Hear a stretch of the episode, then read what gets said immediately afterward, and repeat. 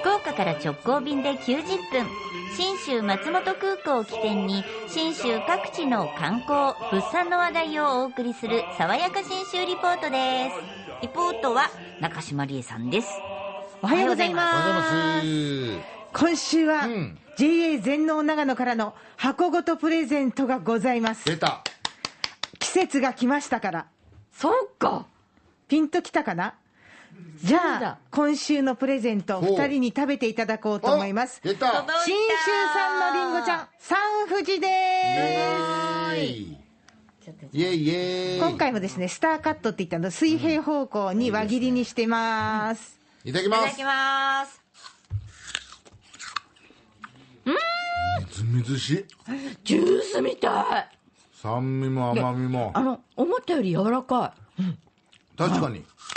シャキシャキだけども、しっとり感もありますね。血が出ない一週間うちの冷蔵庫に寝てましたから。え？そうなんですか？そうなんです。一週間前に入手して、一週間冷蔵庫に寝かした状態で。そう考えたら全然衰え感がないでしょ？うん。いい音してますわ。この三富士の季節がやってきましたよ。今回ですね、あ、この三富士ってあの袋をかけずに、たっぷりお日様浴びて育ってるりんごちゃんなんですよね。うんで、あのー割と保存期間も長いという、なかなか良い子なんですけれども、さあ、育ててる人の畑に行ってきました。JA 松本ハイランド、りんご部会の部会長、野村平久さんの、えー畑に行ってきたんですけど、標高が700メートルぐらいで、信州松本空港のすぐそばなんですよ、畑。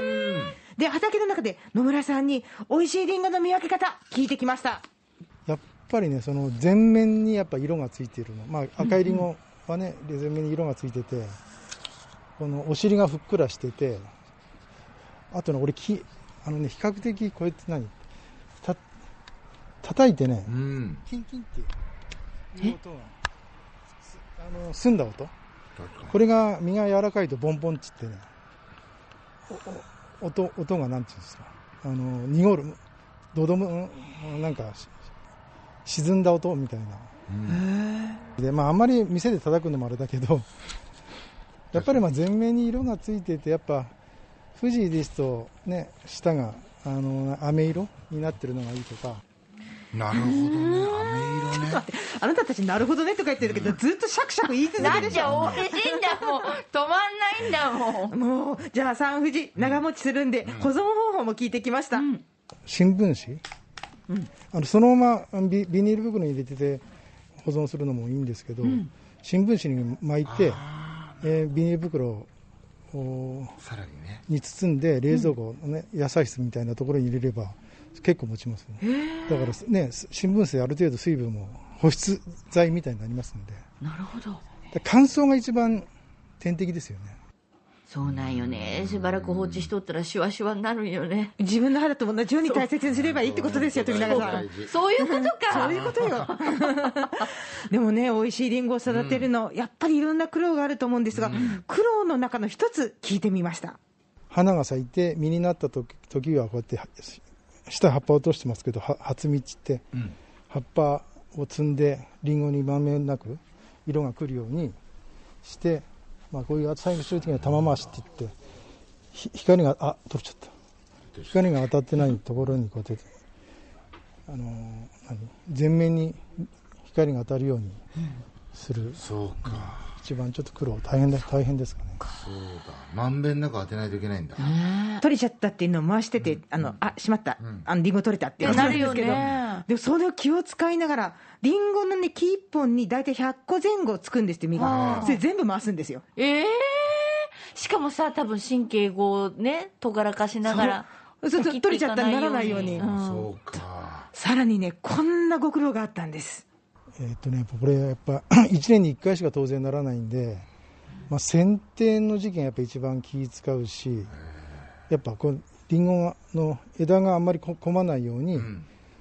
全体に光が当たるような、ちょっとそういうイメージして、ちょっと剪定っていうのはもっと早い段階それはうん冬場の寒い時期に、冬、1月、2月、3月の。雪がある中、うわ。大変や。想像力を。冬はそう、リンゴがこと葉っぱが落ちて、休眠期にリンゴの枝を、あの整理してあげるっていうんですか。だから一年中ですね、リンゴはやっぱり。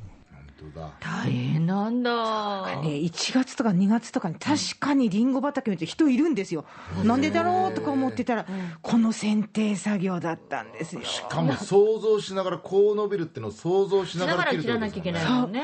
でそれうまくいってるかどうかは、翌年葉っぱがつくまでわからないんですよ。うーわーなんかさ覚えてないよなどうやって切ったかな そうだよね。いやいや、そこがプロの技なんでしょうけど、このね、あの野村さん、まあ、あのリンゴ農家始めて20年弱っておっしゃるんですが、その中でもこんな風な思いでいらっしゃるんです。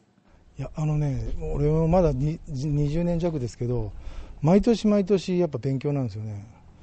これで成功だっていうのがまだたどり着けてない感じがして、リンゴもやっぱり毎年毎年、多少味も違うしね、やっぱりその年によってね、なんなんていうんですか、その蜜入りが少なかったりだとか、あのリンゴのまあつつやだとか、なんていうんですか、やっぱり食感があちょっと今年柔らかいなとか、そういうの。うん。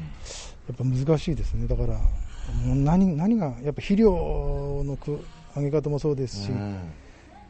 消毒の仕方もあると思いますし、うん。やっぱ剪定の仕方もあるかと思いますし、常に、だから1年に1回しか、ね、反省毎年毎年反省して、来年はこうしようと思ってるけど、なかなかやっぱ、雨降ったり、風吹いたり、ひ氷点下になってみたり、大変な、大変ですね。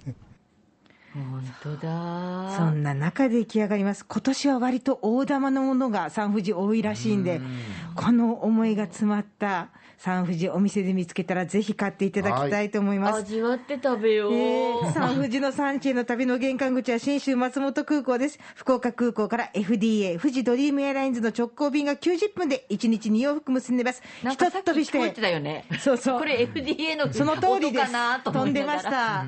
飛んで現地で食べる三富士はもっと素敵なので、ぜひぜひ楽しみにしていただきたいですが、はい今日は JA 全農長野からの箱ごとプレゼント。はい。実はですね、11月22日は、いい富士という語呂合わせで、なるほど長野県りんごの日と制定されております。そうなんだこれにちなみまして、いいの方にかけて、三富士10キロ箱をはい。11名様にプレゼントです。新州りんご三富士希望と書いてご応募ください。はい。合計110えっと、うん、そうそう。メールかファックス、またはおはがきでご応募くださいね。メールは、den アットマーク、rkbr.jp、den アットマーク、rkbr.jp。ファックスは、092-844-8844、092-844-8844。おはがきは、郵便番号814-8585、郵便番号814-8585を書いていただければ、あとは住所はいりません。RKB ラジオ、電力じゃんけん、新州産りんご係まで送ってください。おはがきは、えー11月24日、今度の木曜日到着分までが有効となります。当選者は来週のこの時間に発表させていただきますね。たくさんご応募お待ちして。ます爽やか新州リポート、中島理恵さんでした。